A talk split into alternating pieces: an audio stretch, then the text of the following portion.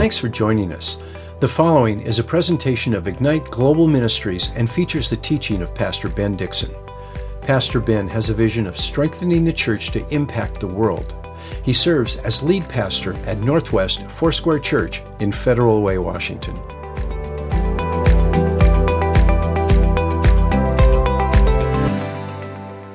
In our Bible reading today, we're looking at Matthew chapter 4. We're also looking at 1 Samuel chapter 4. I believe it's through 7. Yep. And I'm not going to be able to comment on 1 Samuel. There was so much there, as you probably saw if you were able to read some of that today. And I'll only be able to comment on Matthew chapter 4. That's where I was today. That's what struck my heart. And so I want to share what actually touched my heart. Want to share that with you. And so if you have your Bibles, go ahead and turn to Matthew chapter 4. Matthew chapter 4. And we're just going to read, I believe, 11 verses today.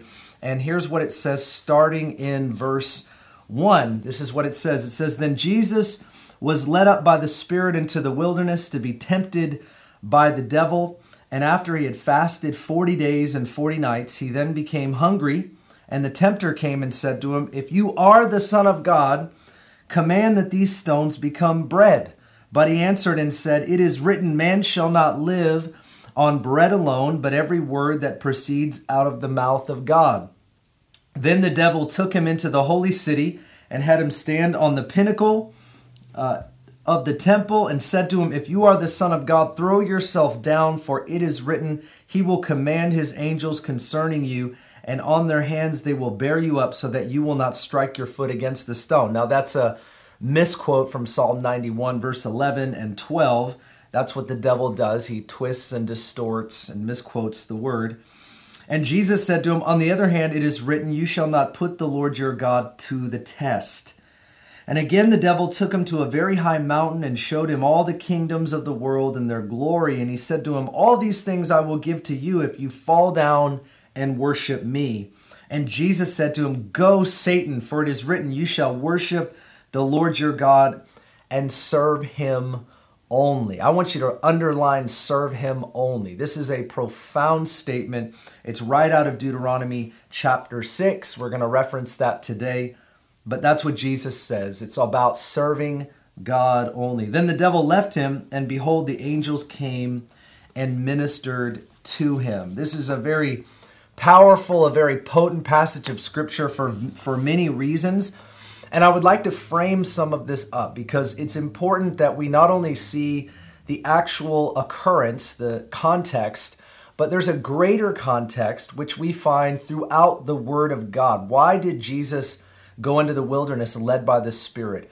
Why was he subject to the temptation of the devil? How did all this occur? Why did all this occur? There's a framework that we have to understand for this that I think is very important. First of all, in Matthew chapter 3, you might remember that Jesus was baptized by John the Baptist.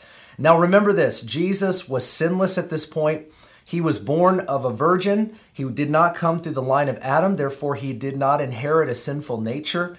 We know that uh, Jesus was the eternal Son of God. He subjected himself to be born into the likeness of human flesh. He was conceived uh, through the Virgin Mary by the Holy Spirit, not born through the line of Adam. So, this is very important because Jesus did not have the sinful nature, even though he was subjected to temptation. Therefore, he could choose to sin, but of course did not. But it's important for us to realize that Jesus was in this moment to not merely just be tempted by the enemy for victory or for defeat, but he was standing in place of all humanity. Now, think about that for a moment. You have Adam and Eve in Genesis chapter 3. God has told Adam what he cannot do. He cannot eat from the tree of the knowledge of good and evil. And Eve was deceived and Adam disobeyed. We see this in Genesis 3. Jesus was also tempted by the devil. They were tempted for humanity. Jesus now is being tempted for humanity. Adam and Eve had not yet sinned, the sinful nature had not been enacted, but the fall came upon all humanity as a result of their disobedience. Now, Jesus was not corrupted by sin in this moment, and he claimed a victory for all of humanity. He stood in place for humanity, just like Adam and Eve, and he was redeeming back what was lost in the moment which we read about in Genesis 3. We also read about the wilderness story where Israel comes out of Egypt, moved by God's mighty hand. They're being delivered into the promised land, but they're there for 40 years. So we see 40 years is significant. We have this number 40. Jesus is in the wilderness 40 days and 40 nights, and he's fasting. And so the Israel did not do what God had them to do. Israel did not obey.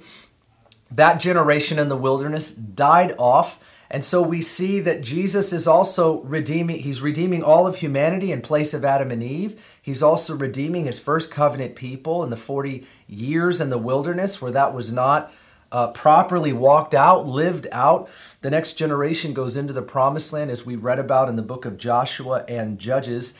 And so now we understand that Jesus not only came as the payment for our sins, but the pattern for our life, and he came to redeem. This is what he was doing in this moment. So we want to frame up that Jesus, in living a sinless life, was not personal, but it was on our behalf. Jesus dying was not personal, but it was on our behalf. Jesus rising from the dead was not personal, but it was on our behalf. His entire life was given for us, not just at the end of his life. We have to understand he lived his entire life. He was born the way that he was for us to begin to start a new, not human race, but he was starting a new race of people that would be born again, people that would be of the Spirit, born from above. The way that he lived, the things that he did, was to redeem us back entirely, fully, and completely. It says in Hebrews chapter 4 verse 15 that Jesus was tempted in every way just like us. Therefore he can sympathize with our weaknesses. We have a Savior, we have a high priest, we have a Lord that went through voluntarily what he did to redeem us back, but also to be as personal to us as as absolutely possible. And this is so profound. This is so powerful for us to consider that Jesus went through everything that he did for us Everything that he did, he went through it for you and for me. We read about in Matthew, we read three temptations in Matthew chapter 4. The first one, temptation number one, the devil says, Tell these stones to become bread. I always make a joke because I think I like bread. And so if you're a bread person, if you're not gluten free, but you're gluten full, you love gluten, you're all about the gluten, you love bread, this would be a serious temptation. We don't really understand what's being said here, but Jesus is, a, is fasting, and so the devil is tempting him on based out of his, his physical, his human needs. And he's saying, Tell these stones to become bread. If you're really the Son of God, go ahead and do that in verse 3. And Jesus said, Man does not live on bread alone, but every word that proceeds out of the mouth of God. Now, this comes straight out of Deuteronomy uh, chapter 8. And what he's talking about is he's referring back to Exodus 16, where God provides for Israel with manna from heaven. And there was this reality that Israel needed to understand that it wasn't about bread or it wasn't about trust and security and seed time and harvest, what they could make with their own hands. It was whatever God said. If God said, I will cause it to rain bread from heaven, then God will do what He said He will do. It, it wasn't about what we could trust in. When we put something into the ground, we plant it, we water it, and then when the harvest comes, we know that we have enough that we put into the storehouse and we can trust in our storehouse. We can trust in the work of our own hands. He's saying, listen, I do not need to provide for myself in this moment. I don't need to perform a miracle. I don't need to provide for myself bread. I don't need to prove myself to you. All I need is a word from God. And if God says I'm going to rain bread from heaven, if God says I'm going to bring quail across the whole land, if God says that I'm going to bring food from a raven's mouth and drop it right in front of you, if God says that I'm going to have you strike a rock and water will come forth, listen, friends, that's exactly what God will do. And we've got to remember that God just simply will do for us what we need. He wants us to trust Him. That's what the wilderness was all about. And that's what Jesus was reminding the devil of. It's not about some temptation. It's not about what I think I need. It's about me looking to God, trusting God, and knowing that God will provide for me. And He's actually saying that on behalf of all of us. He is saying that on behalf of all of humanity that He will actually provide for us. God will take care of us. God knows what we need and He's got us. And so this temptation is squashed by the Word of God, but it's also by the truth that goes beyond just the Word by quoting the Word. It's bigger than that. The second temptation is in Matthew chapter 4 and verse 5 through 7. And so the devil says, If you are the Son of God, throw yourself down uh, from this temple. And then he misquotes Psalm 91, 11, 12. Like, you know, he will, he will, uh, this is what it says right here that he will command his angels concerning you on their hands they will bear you up. And really what he's he's misquoting the psalms. He's trying to test jesus. He's trying to get jesus to test the father right? That's the whole point here. And jesus is like listen um, it is not it is written you shall not put the lord your god to the test. The scripture was not given for us to test god. It was given for us to trust god. All right? And so when we quote the word we're not testing whether or not god will do it. We're trusting that god will take care of us and that he will do what he said he will do. Now here's jesus the devil takes him up the pinnacle of the temple. It's 450 feet high and he's just like, throw yourself down, you know, and if the scriptures are true, then you'll be fine. But Jesus, like, that's not how it works. Jesus is saying that whatever happens to me, I trust the Father. And he's saying this for humanity. Whatever happens to us, we can trust the Father. That's a word for us right now. Now, no matter what we're facing or what it looks like, whether it was what we wanted or it's not, whether it whether life is the way that we thought it could be, should be, want it to be or not, we can trust the Father. We can always trust the Father. And scripture was given not for us to test God and say, "Well, you didn't do what you said." It's to trust God and believe that he will do what he says. And that's the disposition that Jesus has. That's the disposition that we need to have. I want to remind you though in this passage that Jesus is quoting about not testing the Lord from Deuteronomy chapter 6. And that's where Moses, it's really God through Moses, is telling the children of Israel before they go into the promised land that you, as you go into the promised land, you're going to be tempted to worship other gods, the Canaanite gods. And he's saying, do not put the Lord your God to the test, right? Do not test the Lord. Worship the Lord and serve him. Do not see how far you can go in all of these other things make sure that you stay true to, to the Word of God in your lives. Well, we also read about a third temptation, and that's in Matthew chapter 4 and verse 8. And the devil takes him, this is what it says He took him to a very high mountain and showed him all the kingdoms of the world and their glory. And he said to him, All these things I will give you if you fall down and worship me. And then Jesus says to him, Go, Satan, for it is written, You shall worship the Lord your God and serve him only. And that also comes right out of Deuteronomy chapter 6. And this is really this temptation where the devil can say, I'll give you everything. Jesus already has everything. And doesn't it remind you of Genesis 3, where the temptation of the devil to Eve and disobedience for Adam was to was to try to convince them that God was not who they believed him to be. It was to distort the word of God. He said, God is holding back on you. He knows that if you take from the tree of the knowledge of good and evil, you will be like him, knowing good and evil. Here's the thing Adam and Eve were already like God. They were created in his image according to his likeness. But God created human beings to be in the position of still needing God. We still need to rely upon Him, depend upon Him. We were created by Him and for Him. And so the temptation from the enemy was to be like God without God. It was to be autonomous. It was to be our own God. His convincing was the same right here. His temptation, His testing was you can be disconnected from the Father and still have everything. In fact, the Father is holding out on you. And if you follow me, if you worship me, what's going to happen is you're going to have everything that you were supposed to have. You're going to have everything that God is holding back on you from. And this is actually. Uh, again, a distortion of the word. We are not autonomous. We are not our own gods. We were not created unto ourselves, for ourselves, by ourselves. We were created by God, for God, in God, to walk in relationship with God. And our purpose our design, our frame, is only found in relationship with Him. If you disconnect us from relationship with God, it doesn't make sense. We live, we survive, and we die, and that's it. What purpose is that? What purpose is that? Just to enjoy whatever we can out of this 50, 70, 80, maybe 90 years, depending on how long we get? That is no purpose at all. That is not why God made us, just to be, just to survive, just to extrapolate as much fulfillment and joy, however we define that, out of this life. That's not what it's about. And so temptations always come, and they come from the enemy to distort us and to persuade us to see things a different way. And I just wrote out some, some thoughts that I have, some observations that I made based on this, these moments of temptation between the devil and Jesus. And again, Jesus is standing in place of humanity. Jesus is standing in place of all of us. And so we can relate, we can resonate with what's happening here.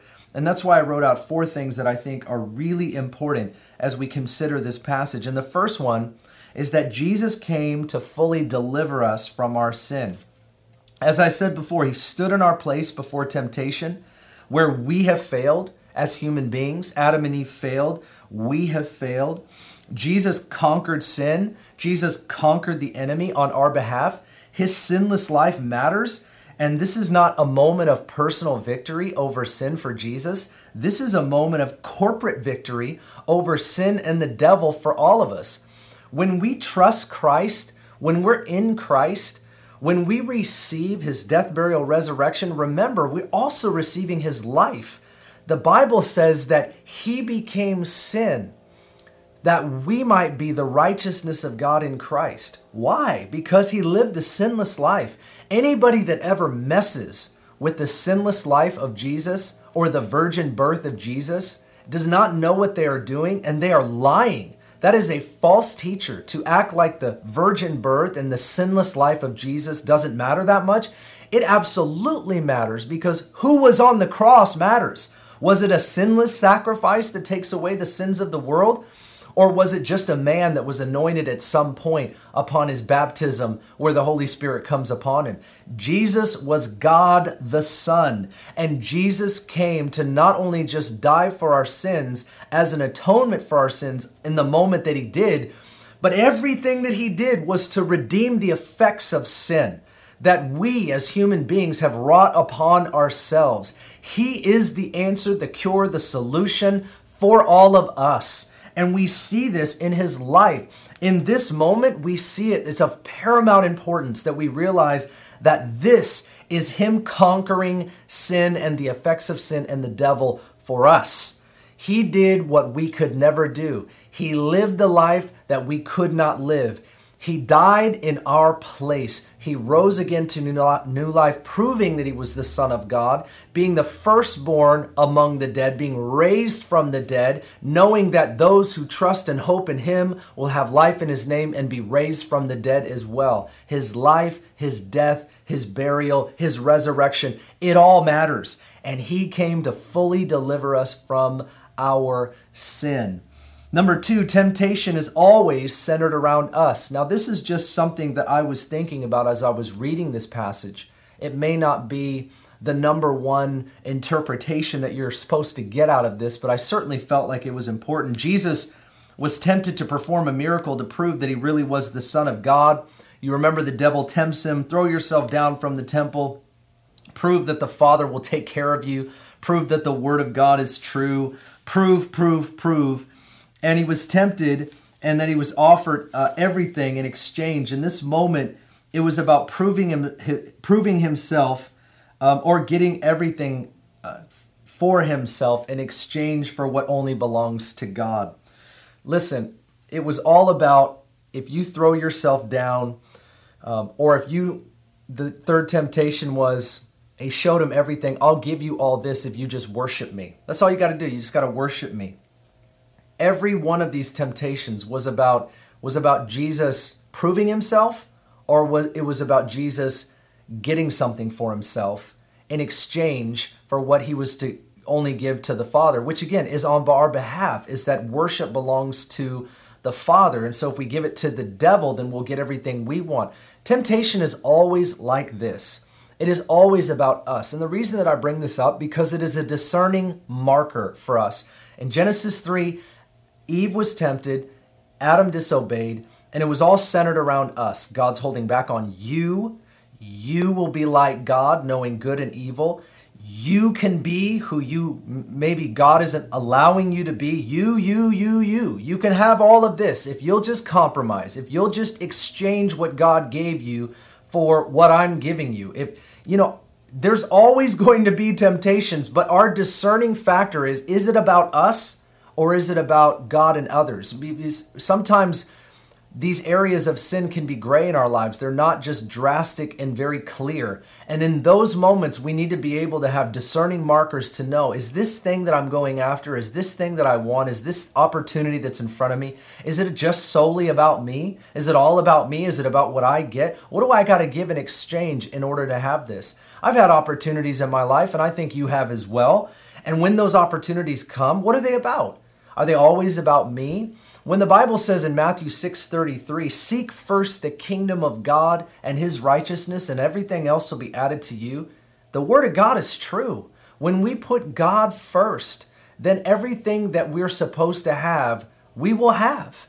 God may make us wealthy and we may live content in just having enough. Whatever it might be doesn't matter. But if we pursue everything else, we may never know what we're giving exchange to have what we want. And we've got to be careful because temptation will come to all of us. Number three is Jesus shows us how to overcome temptation. He's not just the payment for our sins, He's the pattern for our life. And Jesus overcomes temptation by the Word of God. Remember, we've been reading in Deuteronomy, we've been reading in Joshua, we've been reading in Judges, and all of those passages, as the Apostle Paul says, it was written for our instruction upon whom the ends of the ages has come. We have the Word of God.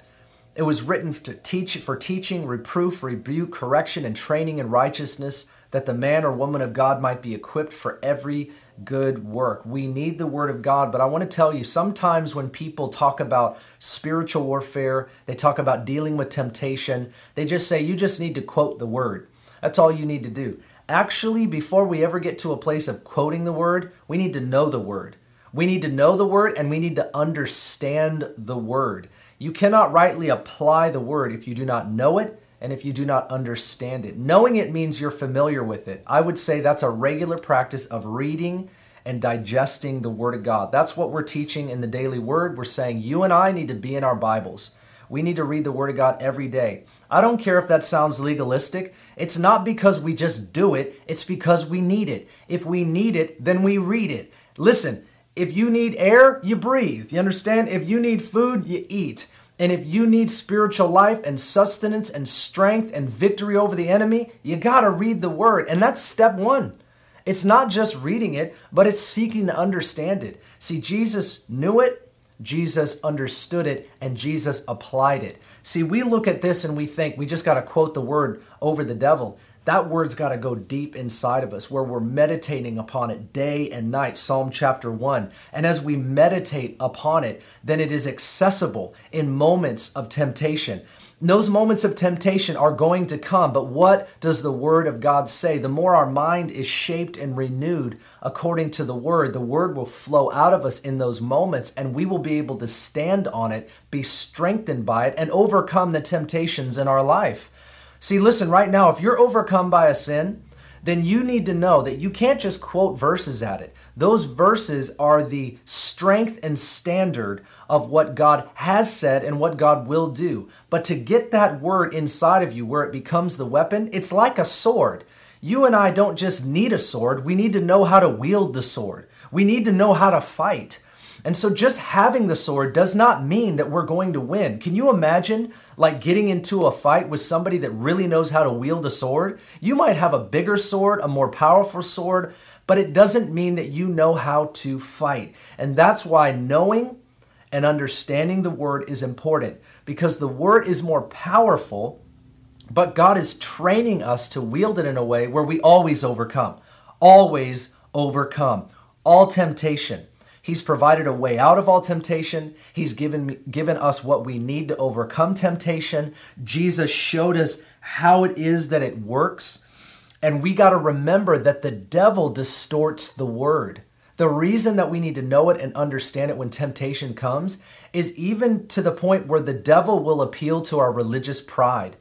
See, right now, there are people that will misinterpret the word all over the place. They'll misinterpret it, they'll misapply it. We're all tempted to do that for our own gain, for our own reasons, for our own agendas. We will take the word and we will make it say what we want it to say. And the fact is, it is not our word to distort, it is not our word to use for our own purposes. We have to make sure that as we read it and as we understand it, that we are that we are getting the purpose and the point of why it's been given to us. We're under it it is not under us. We do not get to manipulate or distort the word. We have to have such humility when we take this word. This is not about us trying to prove something or get something or make anything happen. This is about us being under and subject to a higher authority. God Himself gave us is His word so that we might overcome, that we might have life in His name, that we might be able to hold on to His promises. But far too often, History has shown that men and women will take this book just like the devil did in this passage, and we will use it for our own purposes. And that's what we cannot do. And so, if we want to overcome temptation, we have to remember we can't overcome temptation by just knowing the word and quoting it. We've got to understand it because then we will rightly apply it. And so, commit yourself. I want to commit myself to rightly understanding the word. It's going to require time. It's going to require time. If I said, "Here's how you here's how you cure something," you said, "Hey, what will it take to cure this thing that is incurable?" And I said, "There is a cure." You go, "Really? How?" Well, it's going to take an hour a day. Wouldn't you do it? Of course we would do it. Whatever it takes. If it's an hour a day, if it's an hour and a half a day, and we've got to learn in order to apply, we would do it. We would do whatever it took to cure the incurable, to deal with the thing that we've we have no idea how to deal with outside of, of a person offering us that cure. God has offered us a cure. He's offered us victory every time over temptation in our life. That may, maybe that's not where you're at today. Maybe that's not where I'm at today. The Word of God is a standard, and it isn't to prove that I that I'm not where I should be. It's to show you show us where we can be.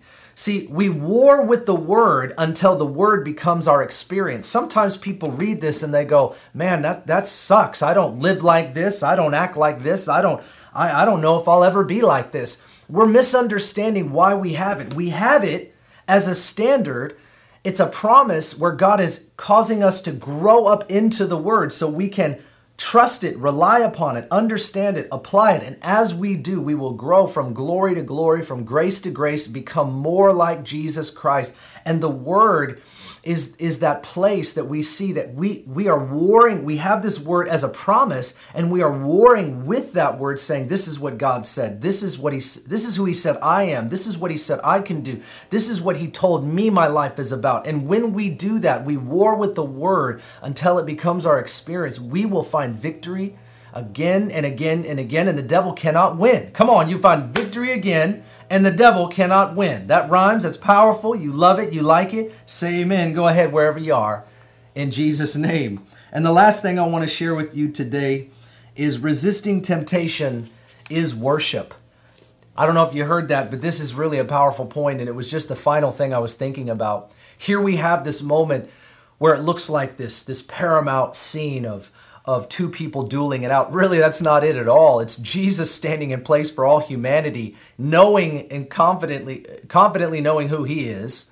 I mean, the, the, the devil was a created being. We're talking about the eternal Son of God here, okay? So, this, for us, we see it kind of humanly. But really, if we could pull back the curtain and see what this truly looks like, we'd realize that this wasn't about Jesus as an individual and the devil as an individual. It's not what it's about. But what we realize is that Jesus shows us something here. The devil is trying to get our worship. He's trying to get our affection, our devotion. He wants to distort God in order to turn us to him in whatever way possible. We don't have to just be devil worshippers. That's not really what, what how it works usually. But if we give ourselves to idols, if we give ourselves to lesser things, regardless of what those things are, it's a sense of of giving our worship away rather than to God, to serve Him only and to worship Him as He deserves. And what's important for us is that there will always be temptations to give our affections and our vote, our first love away. Always.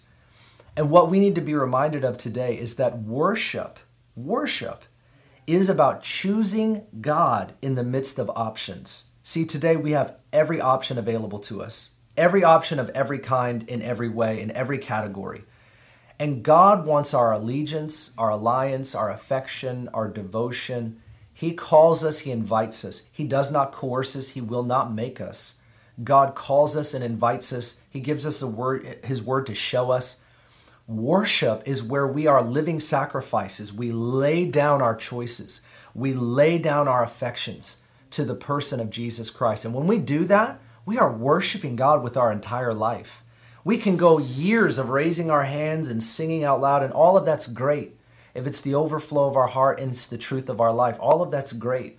But if in our private places and in our own lives, when we walk away from church gatherings or or an hour and a half during a certain service or whatever it is, when we walk away from that and we don't offer God our lives, it's not real worship. It's got to be connected. Our life, our profession has to be connected to our lifestyle. And this is what it's all about. When we choose God in the midst of options, it is real worship. That is real worship. Obedience is real worship. And I'll tell you what, nothing angers the devil more than when we really worship God with our choices. Because that's what temptation is. It's it's tempting us to choose something other than God, his purposes and his ways. And it really is giving away some of our worship. That's what temptation is. It's not just about the sin that you and I commit. It's that path. It's to get us off the path of laying down our lives as living sacrifices, holy and acceptable to God, which is our reasonable spiritual act of worship. This is what it's all about. And so here's all these options. And the enemy is trying to confuse us. Choose this, this, this, and even make some of them look like, hey, they're not even sinful. Sometimes they don't look that sinful in the way we define sin, but they're not what God wants us to give ourselves to. And so remember this temptation is an opportunity to worship God and choose Him in the midst of every option. When we do that, we not only follow the example of Jesus Christ, but we are an example to others about what it means to follow Jesus and all the principalities and powers and demons in hell, whoever can see what that was, whoever, whoever can see that moment, it's proving that Jesus Christ is Lord in our lives. And we worship Him and we serve Him only. Amen. Let's go ahead and pray that God would strengthen us today, help us to know the Word, understand the Word, employ the word in our lives, overcome all the temptation, just break the shackles of anything that binds us today. I believe God can do that. I believe He is doing that and He will do that in our lives. But pray with me today as we close. Father, we thank you for your word. We thank you, Lord, for Jesus' example, his sacrifice, his resurrection. Lord, we thank you today that as he lived his life, he lived on our behalf. He was sinless on our behalf. He faced temptation on our behalf. He, overcome, he overcame on our behalf. He's the overcoming one, He's the deliverer. It's His life. And as we are in Christ, we too overcome. It's not just that we will, it's that we already have. And so now, Lord, we pray that we could appropriate the victory of Jesus Christ in our everyday lives. God, I pray that you would focus us on what it means to worship you with our lives laid down every day, day in and day out. That we wouldn't just think of repentance as turning from, but it's turning to. We turn to you today and we give you our ne- we give you our today, we give you our future. We put everything in your hands and we ask you to lead us. I pray this passage of scripture would be an example to overcome. I pray if any of us are struggling with some habitual sin, break its shackles, break the power of it, break the label over us. We thank you right now that we have victory in your name, not because we're strong or because we know better or because Maybe today we have a good day. Lord, we, we have you, and that's all we need. You overcame sin, you overcame hell, you overcame the grave, you overcame the devil on our behalf. We appropriate that truth today. Break shackles all over this region. Everyone that's watching, break the power of sin in our lives. We devote ourselves to you and we thank you in Jesus' mighty name. Amen.